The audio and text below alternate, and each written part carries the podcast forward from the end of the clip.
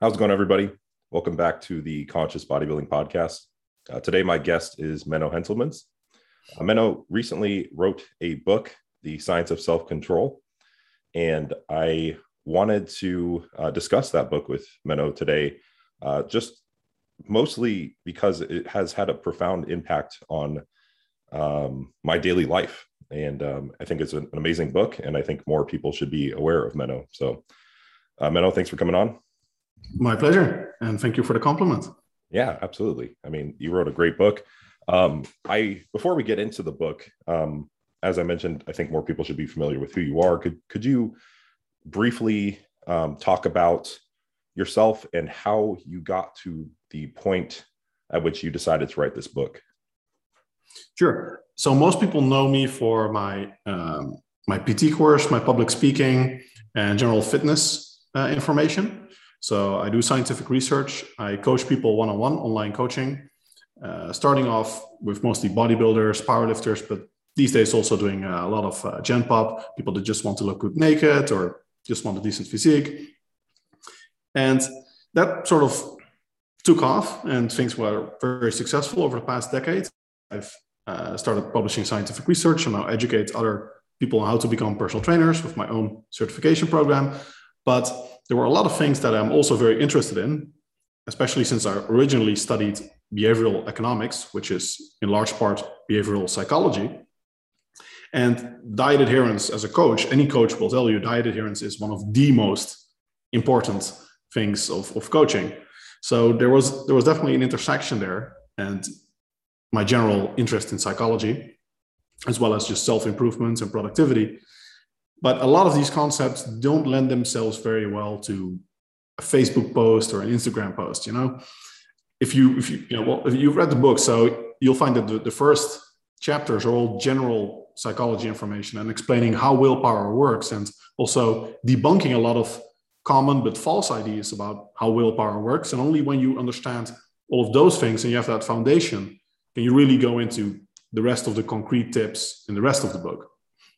So I, I really saved all that up essentially and just put it into one book that's essentially like four books together because one, one chapter is almost one book and one chapter is on diet adherence, one chapter is on productivity, one chapter is on general motivation, and one smaller chapter is on how to make working out less effortful. So that's basically uh, how it all came to be. Yeah, most definitely. I mean, I think um, coaching others myself, um, I, I, I, wanted to mention this. I think that generally speaking, when you coach um, competitive athletes um, or people who are a little bit more involved in this, um, I guess the assumption sometimes is that self this this self control and this productivity, all this doesn't affect them because they are generally more adherent. Mm-hmm. Um, and and maybe sometimes you have to work a little bit more on those self control uh, habits and and and such with someone who isn't as experienced. But I think that is a common misconception because for myself and other people that I've been able to help, when we when I start to focus on um, you know a lot of these things in the book and a lot of these habits, uh, it just makes um, adherence easier and more sustainable. Um, I think uh, I don't know, you know, bodybuilders, especially like you talk post show and and unsustainable dieting practices, a lot of the time they do you know have binge behaviors and have unhealthy relationship with food et cetera. Um, and i think it's really important not only for um, the general population to understand these but someone who is a competitive athlete just because there's no um, like you don't get bonus points for making things harder really. Um, and mm-hmm. i found it very uh, applicable uh, in a lot of ways for my bodybuilding as well as um, people who are just um, you know trying to get in shape. Yeah, so yeah yeah uh, so I, I, wanted to get into some topics um, in the book. Um, I think people could make the misconception of classifying this as maybe a self-help or motivational book or something like that. Uh, where where does this book uh, separate itself from maybe something um, uh, self-help or motivational hmm. category? Yeah, I mean, technically, I think it is a self-help book. And in Amazon, I had to, you have limited categories, right? Especially when yeah. it comes to fitness and the more niche things. So I think in, in Amazon, it's in, in both self help and applied psychology. Okay. And applied psychology is pretty vague. Most people probably think of like you know, uh, psychiatrists, they read applied psychology books to learn to perfect their trade. And self help books are more the complete opposite end, where most people have, or at least actually a lot of people on my, my Amazon reviews actually say, like, I hate self I hate self help books. I love self help books. And I completely understand that, that sentiment. I have the same thing. Most self help books, I think, are really vague. Uh, the opposite of my data driven, evidence based you know very science heavy approach right and just a lot of uh, you know wizzy woozy stuff that really when you read when you read it all you're like yeah okay makes sense that makes sense and some things are like uh, okay way out there very spiritual but then when you read the whole book in the end you're like okay so what really changes now like what am i supposed to do in my life you know uh, you need a, a ground vision and it's like okay so concretely what do i do and right. you're you're really no further than you were before.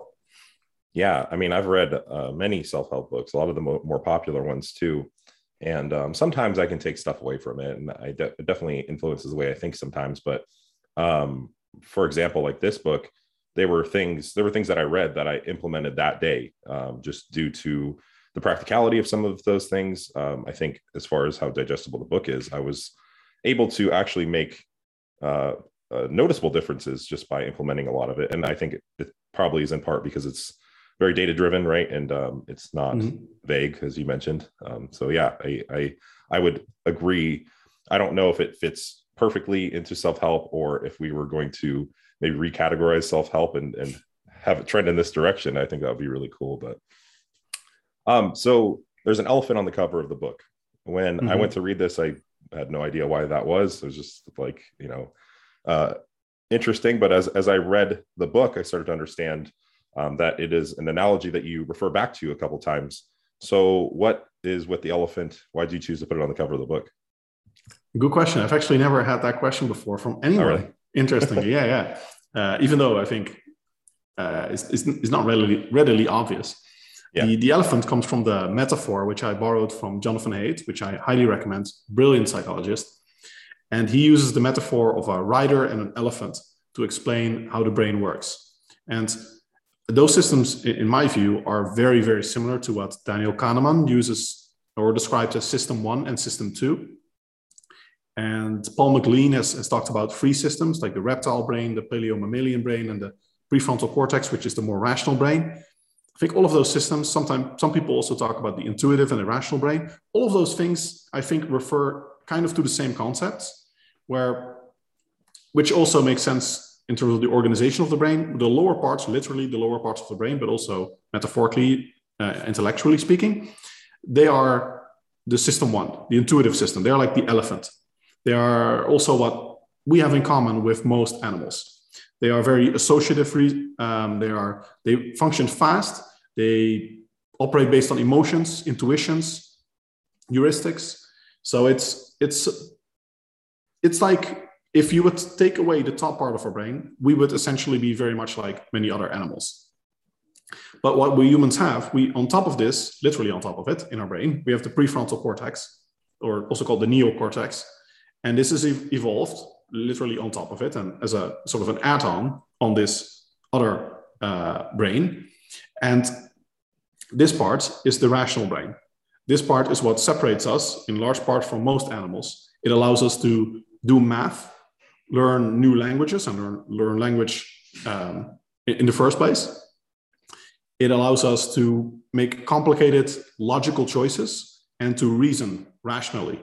And in large part, the, the neocortex, the rational part of our brain, system two, however you call it, the rider, the rational rider that's sitting on top of the, the emotional elephant, this part is a small part of what all of what goes on in our brain.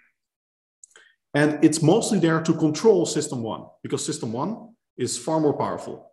It's, it does most of the things. Their estimates from psychology uh, generally include that over 90%, sometimes 95, I've even seen 99% as figures, saying that those things that occur, that occur in our brain are not conscious.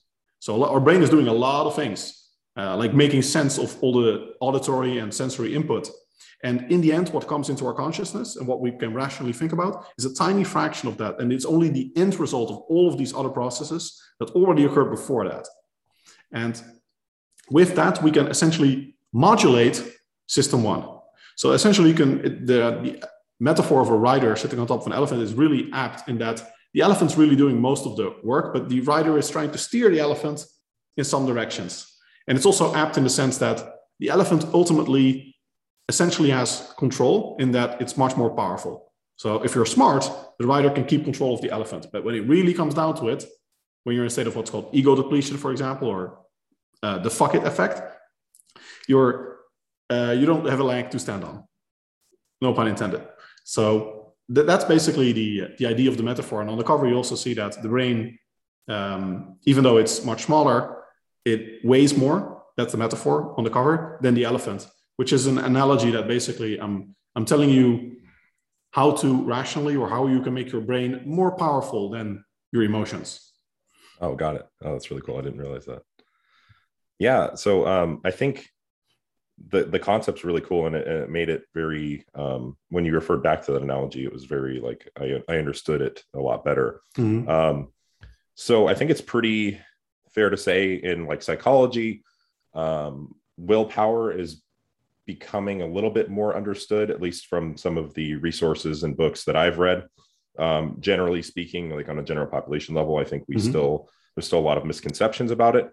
Um, I guess the a good question to ask would be: Is willpower a limited resource?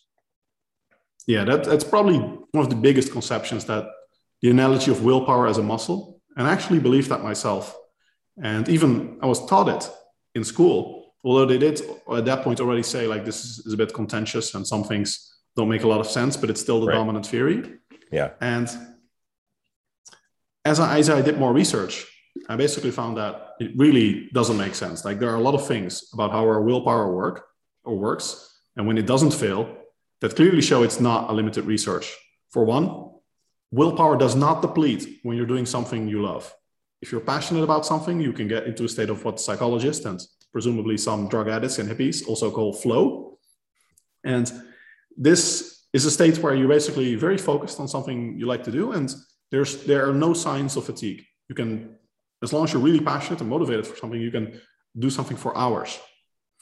And in general, the more motivated you are for something, the less willpower depletion there is. So I often talk about willpower failure as a switch in attentional resources, a switch in your attention from have to tasks to want to tasks. So your brain is essentially bored. Willpower failure, in large part, is a lot like boredom. And it's, it's not like a vat that drains, you know, this, this limited resource theory, because there are a lot of situations where there's, there's no sign of willpower failure. And there's also a lot of research that pointed into, or rather, a, a lack of research, despite lots of attempts to look at what would be the limited resource, like what is it in our brain that is depleting and researchers have found no such thing. The closest they found is blood sugar, where they thought, and indeed they could see in some research that if you're giving people sugar, then it enhances self control. But later research showed that A, if people did not believe that willpower is limited, then it no longer worked. They didn't need the sugar anymore. And B, if you give them artificially sweetened water, or if you have them only uh, rinse their mouth with the sugar and not actually swallow it, they just spit it out, it also works. Which goes to show that it really is simply, it's either uh, a placebo effect in some research, in other research, it's simply the pleasure, the sensation of pleasure.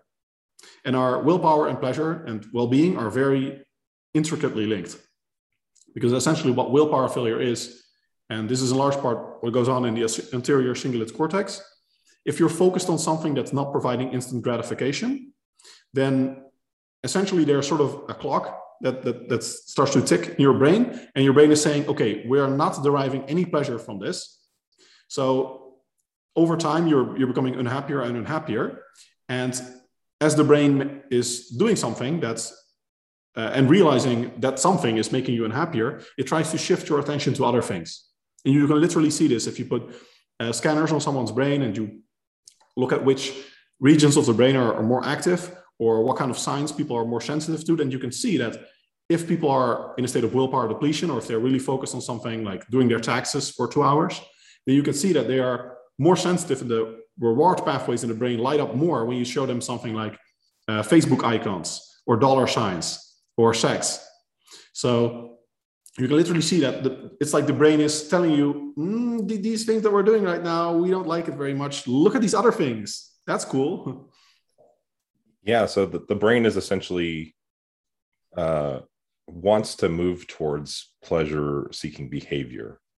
Yes. Yes. It, in, in, from, in, large part, that's also what, what the brain does. Like it, uh, a lot of the things we do are, um, or we're structured in such a way as to seek pleasure and avoid pain. Right. And, and it's very difficult um, or it, it has its challenges to be able to delay gratification and pleasure in order to focus on something that may have a benefit later as, as yes. humans, I guess. Um, Definitely. What was I going to say? It was, um, totally lost my train of thought. Def- deferring pleasure is for investments in general, giving up something now to get something for later. That is the whole essence of, of most self control decisions. Right. And of, that's also what we need the rational part of our brain for, what it evolved for. Because system one, emotional thinking, when most animals, they can't make decisions based on foresight. So that, that really is what we have the, the, um, the prefrontal cortex for. But it's also uh, strenuous. We don't want to always do that. And you can see in animals that the more investment choices animals have to make, because animals also sometimes have to. You can see that in some monkeys, for example, uh, if you have to collect food for winter, or if it's more difficult to gather food, you can see that they have better self-control compared to opportunistic feeders. Those typically have very little self-control. Or cows, for example, they just eat grass the whole day, and yeah. there's you know there's nothing better for them to do at any moment in time than just to eat grass.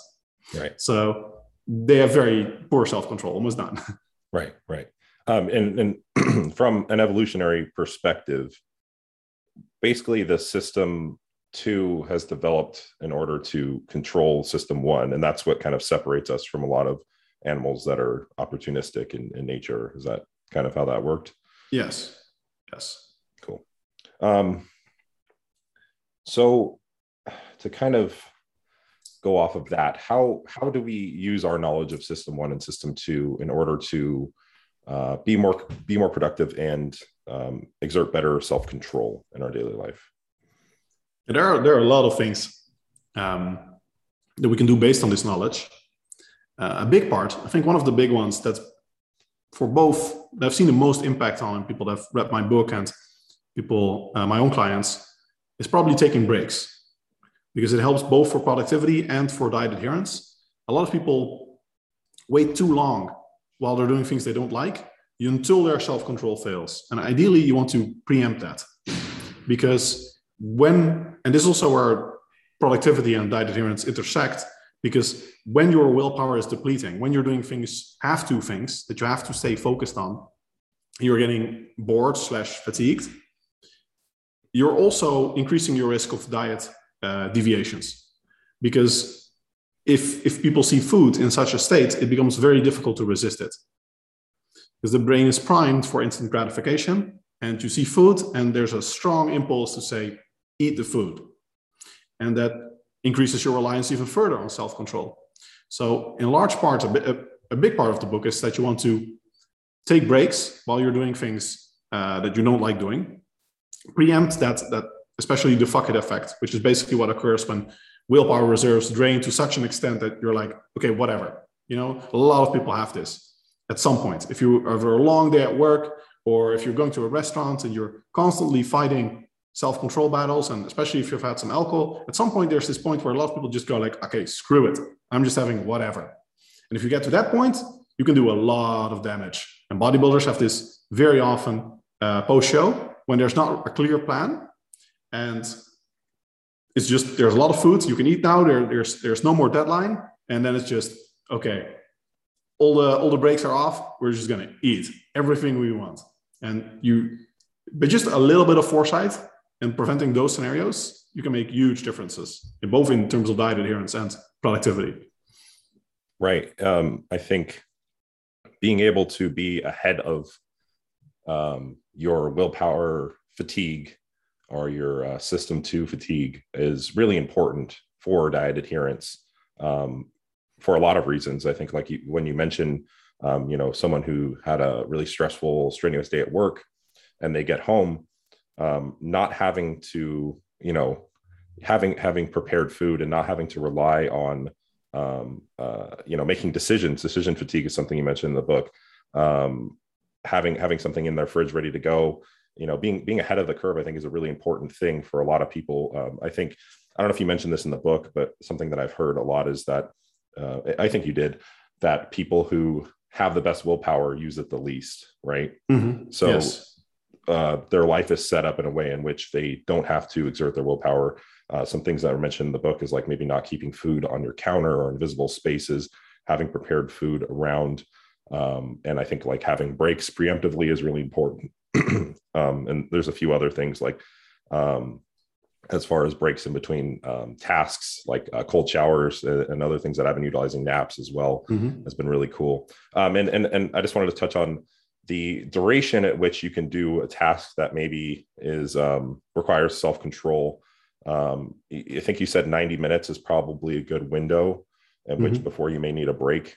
Is that is that what was, what was listed in the book? Yeah, yeah. There's a lot of research, especially by uh, Anders Ericsson, mm-hmm. who's basically sort of made it his life to become the expert on experts in terms of um, studying people that become really, really good at what they do, like violinists, and funny enough, also research on typesetters, Morse code operators. Oh, wow. And uh, this is also the, the lines of research where the 10,000 hour rule comes from, which is not really a rule, but it's sort of a rough guideline. Right. And he sees in his research that about 90 minutes is the time that most people can really deliberately focus on something. And the key word here is deliberate, because most people spend a lot of time doing stuff, but they don't spend that much time getting stuff done. And there's a big difference there. Like if you look at survey data, for example, I've, I've quoted some in the book, you see that most office workers are only productive, even self admittedly, for like three hours a day. Right. So most people are less than 50% of the time. And speaking as a former business consultant, I can say that is 100% accurate. Like a lot of people probably they have one good focused work bout in them of about 90 minutes. So, you know, three hours is about two 90 minute stretches.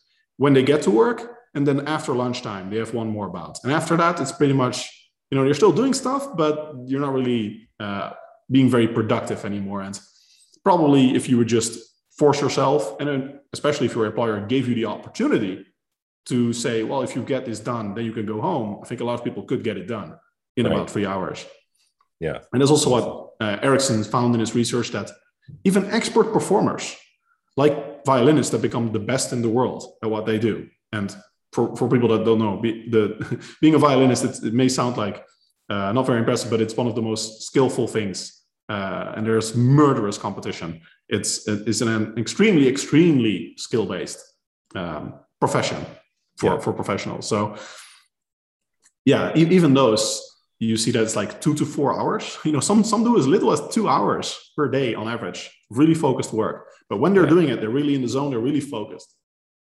Yeah, um, yeah. That's uh, I think the more the more um, like maybe data driven companies you see. Um, like I, I lived in Silicon Valley before I lived here, and I think mm-hmm. a lot of those companies are implementing uh, more breaks and things like that.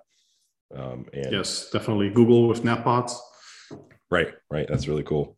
Um, I think one of the funniest statistics in that that chapter was uh, the fact that uh, workers, one of the um, ways they spent their time was looking for other jobs. right. It's literally was, in the top 10 of what they've spent most of their time on. right. Yeah, that's really funny.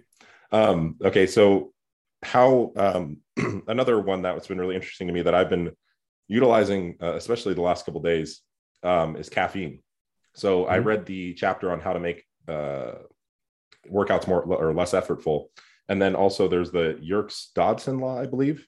Mm-hmm. So yep. can you explain that, and then um, maybe if if there is any relation, how that maybe um, like we can utilize our caffeine uh, in a more strategic fashion instead of just maybe habitual as I know I was doing prior to reading this book.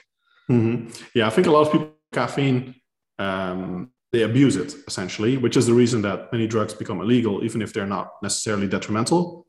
Right. And I think the, in fact, the biggest argument for drugs not being illegal, like alcohol, tobacco, um, caffeine, is that you can abuse them a lot without uh, major problems. It takes a long time before you really do a big amount of damage. Whereas with like heroin, most pills, most things that you can snort, you can do a lot of damage very quickly.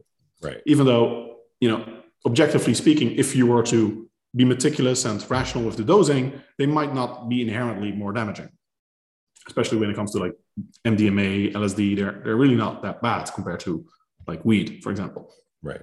Uh, weed's also not terrible, by the way. But um, key point to get to your question: Yerkes-Dodson law is basically um, a law, a law or a psychological phenomenon that says there's an optimum level of arousal for most tasks, and that means more caffeine is not necessarily better.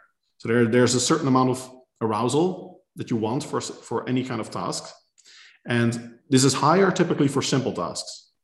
So if you just have to, you know, plug in a lot of numbers in a, a spreadsheet, for example, you're gonna do, you're probably gonna do that better when you have had some caffeine. You know, put some music on, put the caffeine on, uh, or get some caffeine in you, and just start typing all the numbers. But if I give you five Red Bulls, and, and now I tell you, look, here's an extremely complicated uh, math puzzle to solve, then your mind's spinning and you're all over the place. You're, you're probably going to have a difficult time um, focusing uh, on that. So that, that goes to show that there's an, an optimum level. And I think for most tasks, this optimum is not that high. And for complicated tasks in particular, it's not high. In fact, it's probably not being stimulated at all, is, is optimal. It's only for simple tasks that being stimulated is generally a net positive. So even for chess, for example, there's there's research showing that if you're more stimulated, then even if, if it's uh, a nootropic drug like modafinil uh, or Ritalin, uh, like methylphenidate, then which is supposed to make you smarter, people don't actually become better at chess. They they get more sort of immersed into it, but they lose more matches based on time. So in like the, they they become better at like a very focused in a focused, narrow sense of the word, but they're not actually objectively better in terms of net performance because they lose sight of the bigger picture. Right. And that, that's, I think, what, what happens to a lot of people. Plus, if you add to that that withdrawal and tolerance with caffeine are actually much more significant than most people realize, those, those occur at dosage, dosages of basically above 100 milligram per day. There was a recent study showing little habituation, um, but the average dosage there was about 100 milligram per day. So that's probably a decent uh, ballpark number. Other research shows that especially when you get to 300 plus, which is like three cups of coffee, then over time, sleep quality suffers and anxiety increases. And you typically find yourself getting into a negative spiral where, especially if sleep quality suffers more, you're more sleep deprived. Therefore, you consume more caffeine. Therefore, you're more sleep deprived. Therefore, you consume more caffeine. Cycle. And in the end, you yeah a lot of people have this. You get to a point where it feels like caffeine still benefits you but it actually just makes you less worse. Because this is also a problem in a lot of studies. When they they have people that drink caffeine which is almost everyone on the planet and they say okay for, before the study for about 48 hours you can't consume any caffeine. And then they do the study and they have placebo versus caffeine. And they see okay who's who's going to do better? And then caffeine does better. But what this research doesn't show is whether caffeine actually improves it above baseline or whether it's so that you need the caffeine to perform normal, essentially. Yeah. Because a lot of people that use caffeine, they're actually going into withdrawal, especially if you have headaches, if you have difficulty concentrating, if your workouts are a lot less, um, if your workout quality is noticeably lower without caffeine, you're probably at least habituated to some extent. Right. So if you're in that state, it, caffeine isn't really helping anymore. It's just undoing withdrawal. It's just you need the caffeine to feel normal. And if you're more meticulous with your dosage, and typically I recommend 100 milligram per day on average, about max, then you can actually profit from caffeine every single day. Every time that you use it, it makes you net better, not just you know less worse. And the dosage also doesn't interfere with sleep if you at least consume it early enough on the day. I find that I still I need at least eight hours to metabolize a dosage like that, but I'm pretty sensitive. However, uh, there's one study showing, or two even, that a double a double coffee or a double cappuccino or double espresso, I think it was. Yeah. Even at breakfast, still impairs sleep quality at night that day. And that's yeah. far beyond where most people think they still have an effect of it. It's, you know, there's no subjective effect anymore, but objectively, if you measure with polysomnography someone's sleep quality, it still goes down. Yeah. The half life is pretty long for caffeine, I'm pretty sure. Yeah. And I think it has, um, effects on the receptors that persist beyond the active life of the substance. Oh, wow. Yeah. yeah. Yeah. I can't remember what podcast I was listening to, but someone said that every sleep researcher they talk to, uh, none of them drink caffeine or at least on a regular basis. Right. And uh, they were like, if that doesn't tell you something, then, you know. Um, yeah. And so, sleep yeah, is, is so important. Right. Right. 100%. Um, yeah. I, uh, I've been strategically um, lowering my caffeine intake um, I think one of the things that really helped me was when I read in the book that um, uh, so some of the side effects uh, maybe just due to uh, my tolerance wasn't super high. I think I was having a half cup twice a day of coffee. Uh, but I think some of the side effects we are just expecting to be really tired.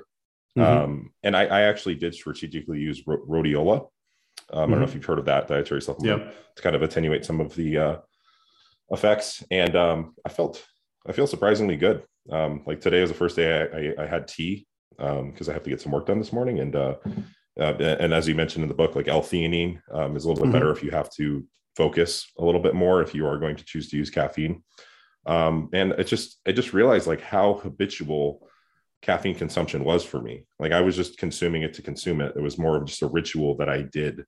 Um, and I also want to get the performance enhancing benefits when I do go to use it for training. So mm-hmm. um, I think that's one of the reasons why I chose to lower it. But yeah, I mean, I'm sure a lot of people hear that and be upset uh, because caffeine oh, yes. is so it's very it's very ingrained in our culture.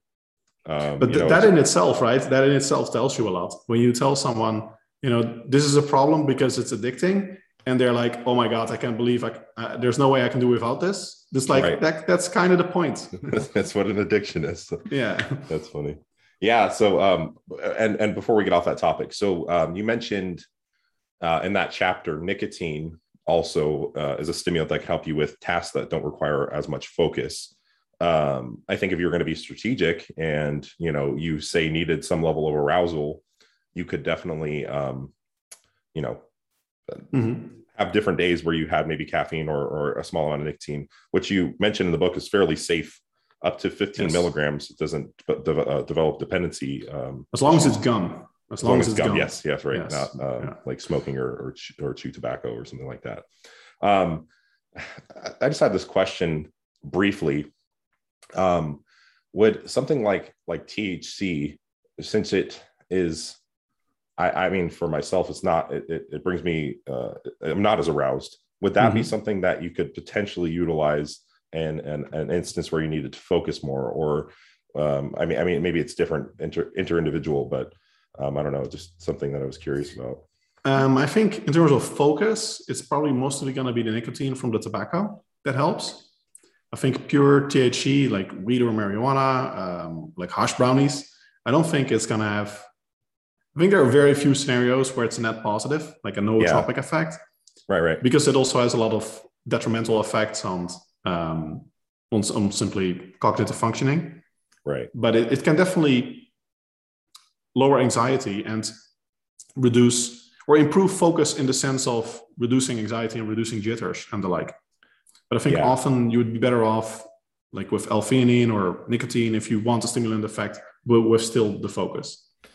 Yeah, I think that's where um, I intuitively had used very small amounts, like microdose of uh, THC, and it's because I think I have a, a sometimes I have a higher level, baseline level of anxiety, um, and just mm-hmm. that I guess brings me to a point where I can be um, relaxed enough to focus on a task. Um, so I guess that maybe is also a really good option there. Oh, really, really, yeah, I've yeah. read about that a little bit. Um, has kind of this disinhibition effect and and whatnot. Okay, interesting. Yeah, I don't discuss it in the book, but there I have an article, extensive article on my website about cool. uh.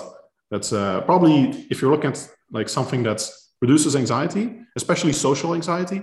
Phenibut's probably the best there is Yeah. Um, and best to buy it now because it's probably a matter of time before it's yeah, going to be very difficult that. to obtain it. yeah, kratom is another one in that category. I don't know if it has the same effects, but as far as legality, probably long term mm-hmm. may be difficult to get. Um, okay, interesting. Yeah, I, that's that's really cool. I'm glad we touched on that. Um, so, I guess the next thing I wanted to talk about was um, postprandial somnolence. Mm-hmm. Um, this is something that I deal with because um, I am bodybuilding. I eat a large volume of food, and mm-hmm. uh, I also have a business that I'm trying to run. And um, sometimes it's very difficult because I'm eating such large volumes of food. Um, you know, say like I get home from the gym and I have uh, like uh, you know half box of cereal or a box of cereal with skim milk, and uh, I just want to go to sleep after. And like it's yeah. generally a time where I try to get some work done, uh, and it's really difficult. Like I have to fight it. You know, sometimes I but also um, I've considered using some of your breaks, and uh, you know some of those breaks are, are, are arousing, and I also don't want to be aroused in that time because I'm trying to recover and put mm-hmm. myself in a relaxed state. So, um, what is postprandial somnolence, and um, is is there any way to attenuate its effects, or we just kind of have to power through it? Yeah, don't have good news here. Uh, postprandial somnolence is um, the the phenomenon that after eating, so postprandial, after being in the um, digestive state, you become sleepy, somnolent. And traditional explanations for this have been um, blood running away from the uh, brain to the digestive tract, yeah, which is one of those that. things. It's like it's like sort of makes sense in a pop pop science kind of way, but if you really think about it, it would be really really bad if the brain didn't get enough blood every time you ate. So that, that's, that's complete nonsense. Uh, there, there's, there's plenty of blood to, to fuel the brain. And if anything, the, the brain would always be prioritized. So what really happens is there's a, a shift in sympathetic tone. So your nervous system essentially goes into rest and digest mode, which is parasympathetic dominance. And if you're in fight or flight mode, that's called sympathetic dominance. So after you've eaten, the, your your body, evolutionarily speaking, is is essentially like, okay, you know, mission accomplished. Maybe you find someone to procreate with, and then we are all set in this life. So um, you want to be aroused typically to either find a mate or to find food, evolutionary speaking. And when you've done either of those, you get sleepy and relaxed. So there, there's there's not much we can do about this, and the effect is in most research proportional to energy intake. Food volume itself uh, doesn't matter that much. Uh, it can help in terms of increasing satiety, which also enhances the, the, the relaxing effect. Like if you're still hungry, you won't be relaxed. But uh, yeah, if you just have a high energy intake, like I'm currently bulking on 4,000 calories a day. So I have the same thing. After meals, it's not a good time to be super productive. Yeah. And especially in the mornings, um, it's just, it's annoying because I, I prefer to do intermittent fasting, but there's I'm gonna have difficulty getting all my calories in if I don't eat until like midday. Right. Yeah, I've learned to love dieting for that reason. I didn't know until I read this book why I felt so much more productive when I was dieting. Um, mm-hmm. And I mm-hmm. think a lot of it is just due to the fact of the uh, caloric volume that I'm consuming. And and I do like uh, to kind of fast, so to speak. I'm not generally hungry in the morning, so if I if I can push pack that meal, um, you know, I would I would prefer to, but again, you run into that that problem of food volume in, in a more limited window. Um, yeah, I, I think I've just learned intuitively to love dieting and, and because I felt more productive, but I realize that it's probably in part due to the fact that I'm just eating a large volume of food. I just get so much more work done. I'm so much more productive. I think being slightly um, in that state of like uh, I don't know what the proper term is, but like when you're not uh, satiated, so you're not in like a rest and digest, you're not um, you, you kind of in between. Yeah, I, I am able to. Um, I don't know if it's like the urge to eat or whatever that that sort of energy. I'm able to be able to like act on things a little bit better, and I guess maybe again because my baseline level of energy is a little bit lower when I'm eating a larger volume. I don't know, maybe. Yeah, I mean, there are a few things you can try but they're they're not going to be super successful. So one thing that does tend to work somewhat anecdotally, but not in research, is higher fat, lower carb. Okay. And research finds that it's just the energy content. The fat to carb ratio does not have a significant effect, but it's mostly limited to relatively small meals. And I don't notice an effect either if it's a 500 calorie meal.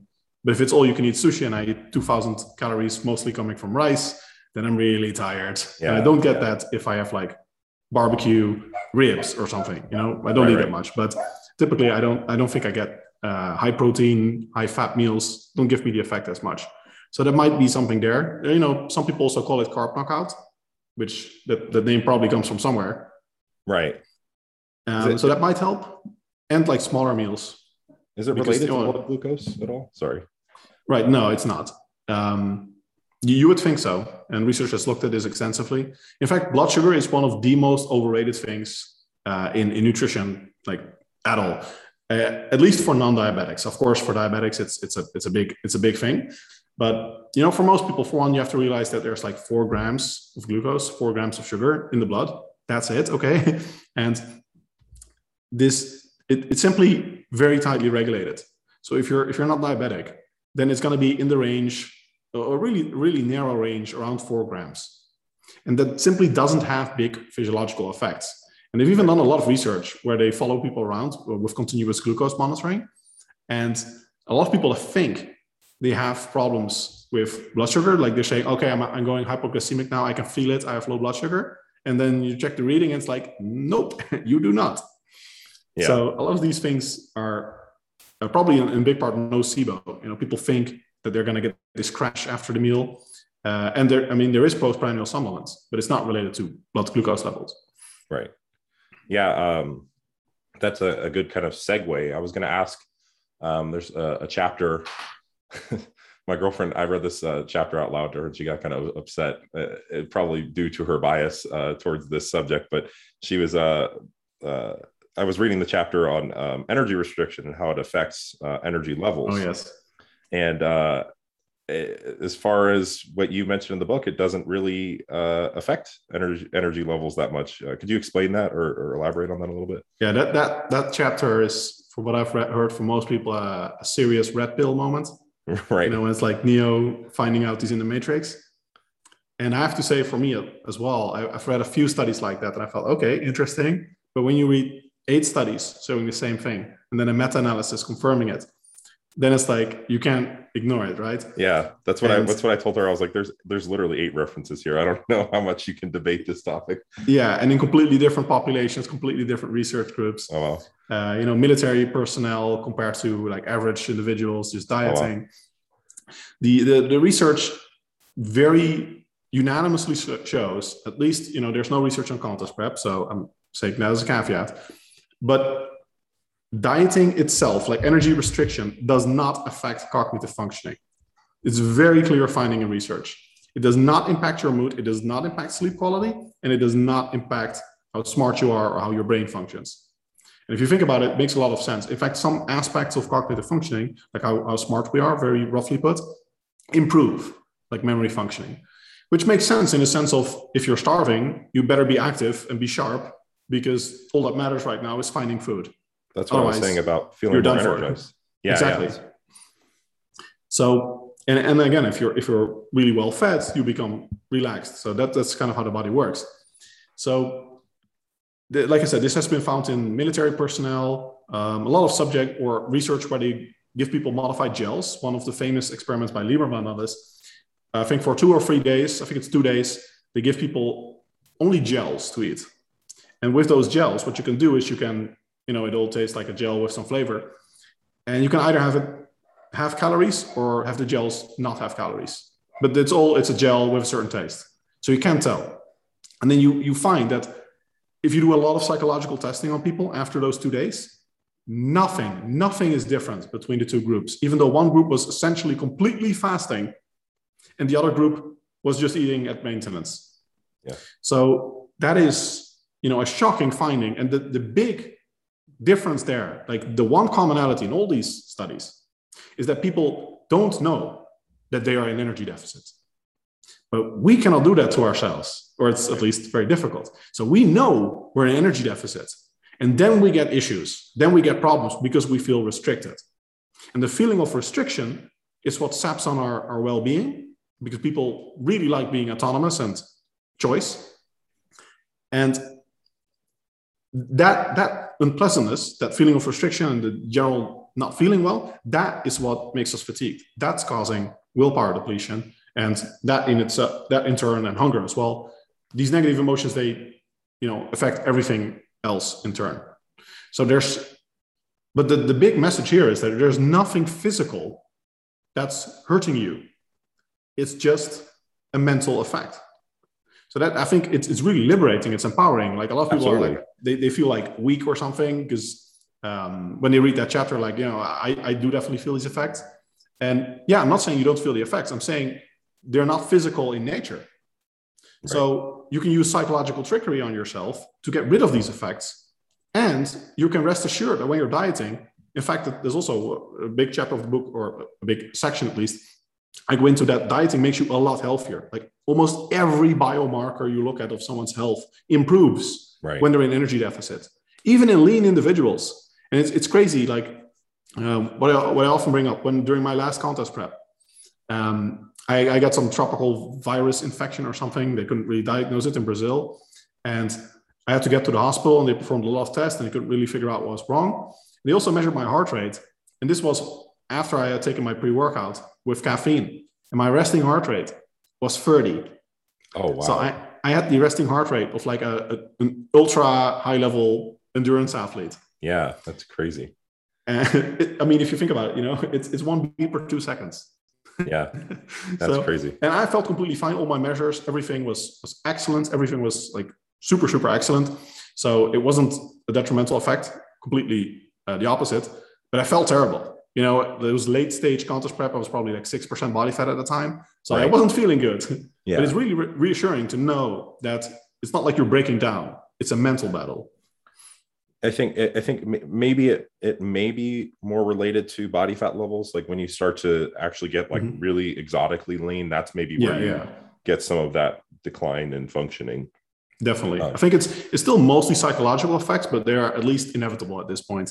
Yeah, right. I guess it's just it's very when you're very food focused. Uh, I think that's it, it, yeah. What, just that state in general is is, is difficult. What what I often uh, what I like to describe a contest prep as as is you have a lot of things that you you like in life. Like there's there's always in every human being or almost everyone there's food and there's sex, but then there's other stuff. There's you know social interaction and intellectual stuff and maybe games and hobbies. And when you go into contest prep, if you're really getting close to starvation. Like pro bodybuilding condition is objectively as close to starvation as you can get. You want to be at essential body fat levels these days. Right. So when, when you get to the level, you can really feel like if, if I look back on how I am as a person and what I like to do, I can really tell, like even based on the movies I like, or at some point the complete lack of any interest in movies, it's like all of these interests in my life, they are trickling down into it's like the basics. And at some point, sex is also gone. Like your libido is right. gone, and there's just food. Food, right? the hierarchy, right? It's just like you yeah. can't you can't have, meet these other functions. You want to meet the the base level ones first, right? If it was water, then it would be you know if it was it was below, it would be like I need to get water or survive or shelter or whatever that may be, right? It's uh that, that makes a lot of sense. So maybe a way to attenuate some of this these effects are give people a little bit more autonomy and a little bit more choice potentially mm-hmm. um, obviously yeah I, and, and realizing it uh, these things realizing these things in the first place right. is a big step in itself absolutely i think it, eh, eh, like you said it's empowering being able to know this and accept it and be like okay a lot of the reason why i maybe feel like this is just my um uh like i'm expecting to be yeah like i, I expect to be uh, in yes, exactly. It's a no, nocebo effect. Right, right. That's that in itself's been really empowering. Just knowing that, even with the caffeine thing that I've been doing, uh, you know, I, have been able to say like, oh, I like, I don't actually. Now that I know these things, I don't actually feel as tired when I, you know, am energy restricted or maybe reduce my caffeine intake. It was a lot of just expecting to be tired or, or, or whatnot. The nocebo effect. Cool. Uh, just a few more things, and I'll get you out of here. Um, so I had one question here. Um, oh yeah, yeah. So there's a lot of. I know you are um, like one of your interests, or or maybe even um, areas of expertise is, is economics, um, and I I've always noticed this. Uh, I, one of the coaches I had not that long ago, probably a couple years ago, uh, was very um, uh, would, would talk about dieting adherence and, and training and all these things. Uh, he would have a lot of analogies to, to economics. Um, and I've noticed a couple other people who are more prominent in the industry as well. Um, mm-hmm. uh, Layne Norton, for example, Mike Israetel, my coach was uh, Stan Efferding. A lot of these people um, have talked about these these uh, commonalities between economics and and um, diet and training adherence. What are some like really common principles that um, from economics that can be maybe applied or or have some overlap into um, dieting and training adherence and and things like that? Yeah, I like to think about food and calories uh, as an economist, and you can largely think of calories as as money in a lot of ways. And a, a big part of self control and also the, the intersection between willpower failure, productivity, and diet adherence, because willpower failure and being productive and adhering to your diet, of course, all go hand in hand. Um, like if your willpower fails, you have trouble adhering to your diet and you won't be as productive because you can't stay focused. And all of these things, the, in essence, they are an investment decision. You have to do something now that's not very enjoyable, you have to give something up to get better results later. And the classic demonstration of this is the marshmallow experiment by where they have kids, they give them one marshmallow and they say, okay, either you don't eat the marshmallow and then you get two in 15 minutes, or you can have the one marshmallow now. And of course, objectively, it's better to wait a bit and then have two, but that's difficult. You have to control yourself. And that is, in large part, the whole essence of dieting.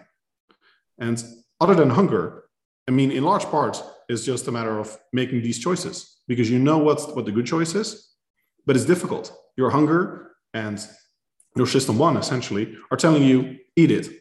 But system two, your rational part of your brain has to say, no, not smart.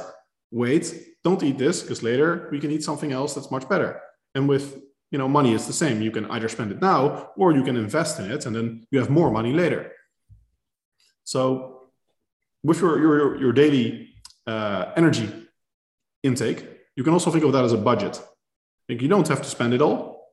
You can save some, and then you get it to greater energy deficit and you can choose what you spend it on. You have to find foods, or you know, in economics it would be whatever goods that you have that you can spend it on, but you can only spend it once. And the money's there, and in this sense, also the calories count. So, and that's also what I like about it. The analogy with money is that a lot of people have this idea that dieting is like there's sort of a base where you can say, I don't opt in, like I'm not doing it. But that's not true. Like you have to eat something, right? And the calories count. And the only difference is whether you know or you don't know. So people that eat normally, they're just not aware of their energy intake, but they're still eating something. And you can do the same with money. You can just not pay attention to your income and just spend and whatever. But you know, it, if you then run into problems, then you have serious problems. Right, right. I think there yeah, are so, yeah, a lot of analogies.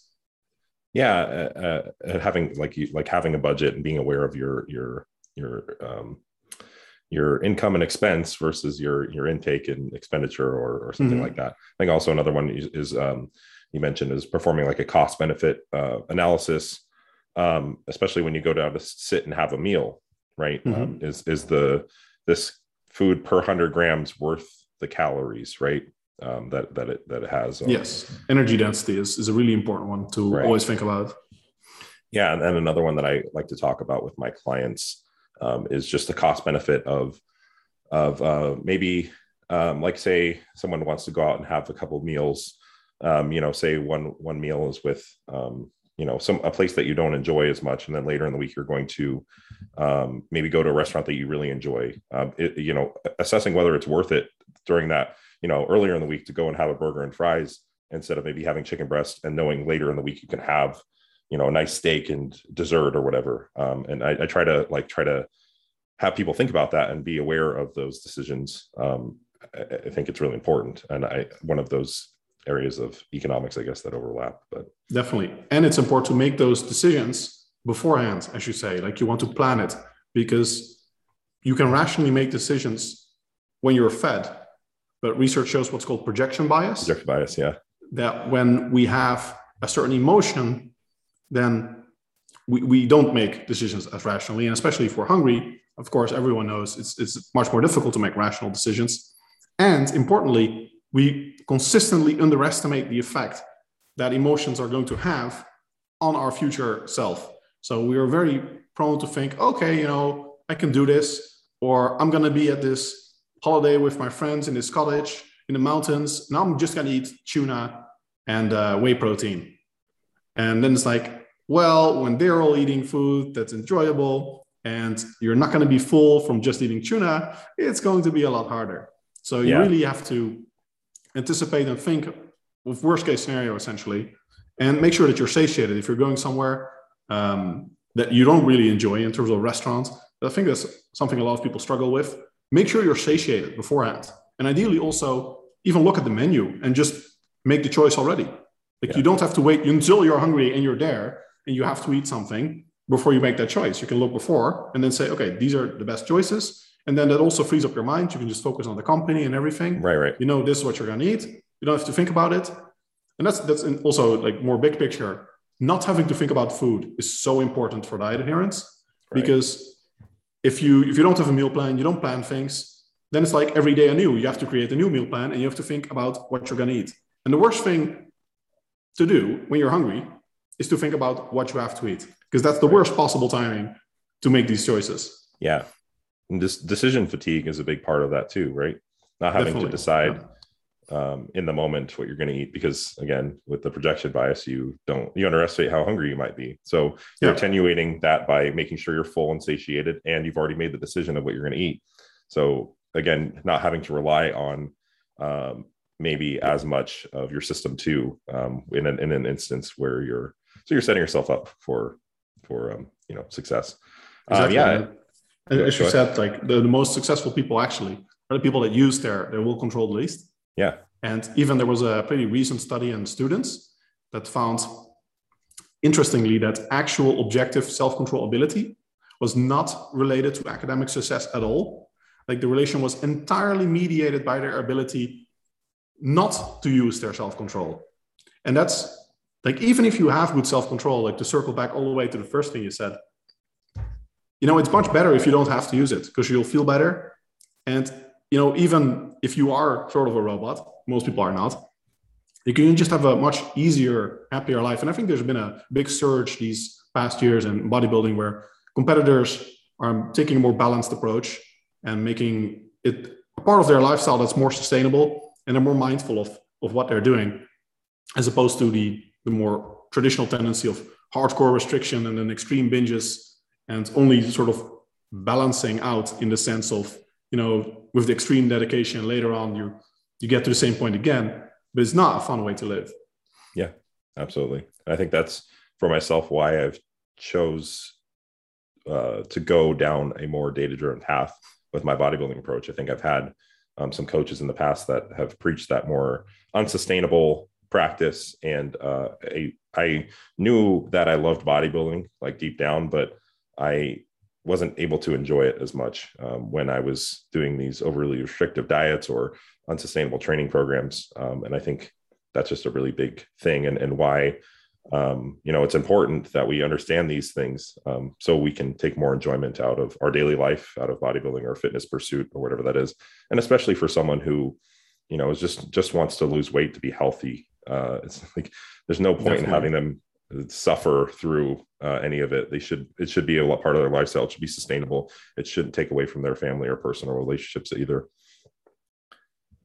Definitely, I think a, a big, uh, a really nice thing about the etymology of the word diet is that it actually comes from Greek and dieta.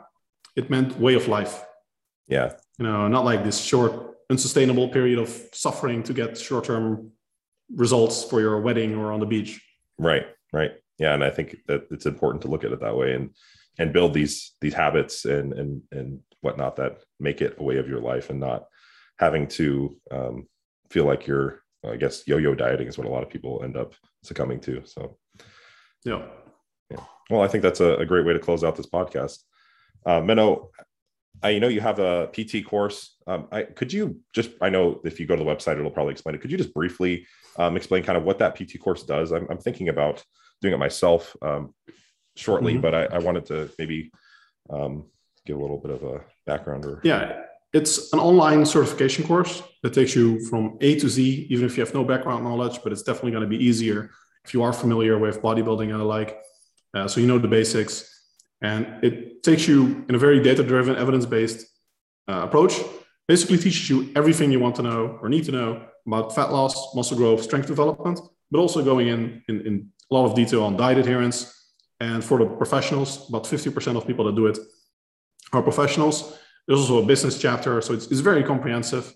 It's just the, the basically it's what I and a lot of researchers have looked at as the best answer to everything you want to know about these things uh, based on the last uh, 10 years of our lives researching and putting the best answer to everything. So it's it's really comprehensive. Um, so I learn new stuff sometimes when I read it, yeah. a new chapter. Um, yeah, I think it's it's like my magnum opus. Like all of my knowledge is is in the course. that that's really cool. Yeah, that's, that's awesome. I uh, definitely will be checking that out. I can't recommend this book enough to people. Um, I'm going to continue to recommend it to people because I just think it's for myself again has had a very large impact on my daily life. I'll probably reread it again here soon because um, I'm sure I missed some things and I want to implement as much and be able to uh, you know use it with my clients as much as possible, mm-hmm. be able to be, help them better. I think it's it's huge in that aspect as well. Super digestible, really great book. You have a lot of good articles on your website as well. So definitely, I'll, I'll link all those down below. Check those out. Is there anything else you wanted to mention, Menno? Thank you very much. That's yeah, very kind. I, I, really, um, you know, want to say this here, but I, I, really do look up to you in a lot of ways. And, um, you know, I aspire to be um, at that level, at least at some point in my career. Um, so thank you for all that you do and, and, and, you know, all that you produce. It really helps me. Every little thing you post on Instagram, I read through all of it. It's, it's super helpful to me. So thank you. Nice, man. That's really great to hear. Yeah. All right, man. I'll let you get out of here. Thank you so much for your time. All right. See you. Have a great day. Bye.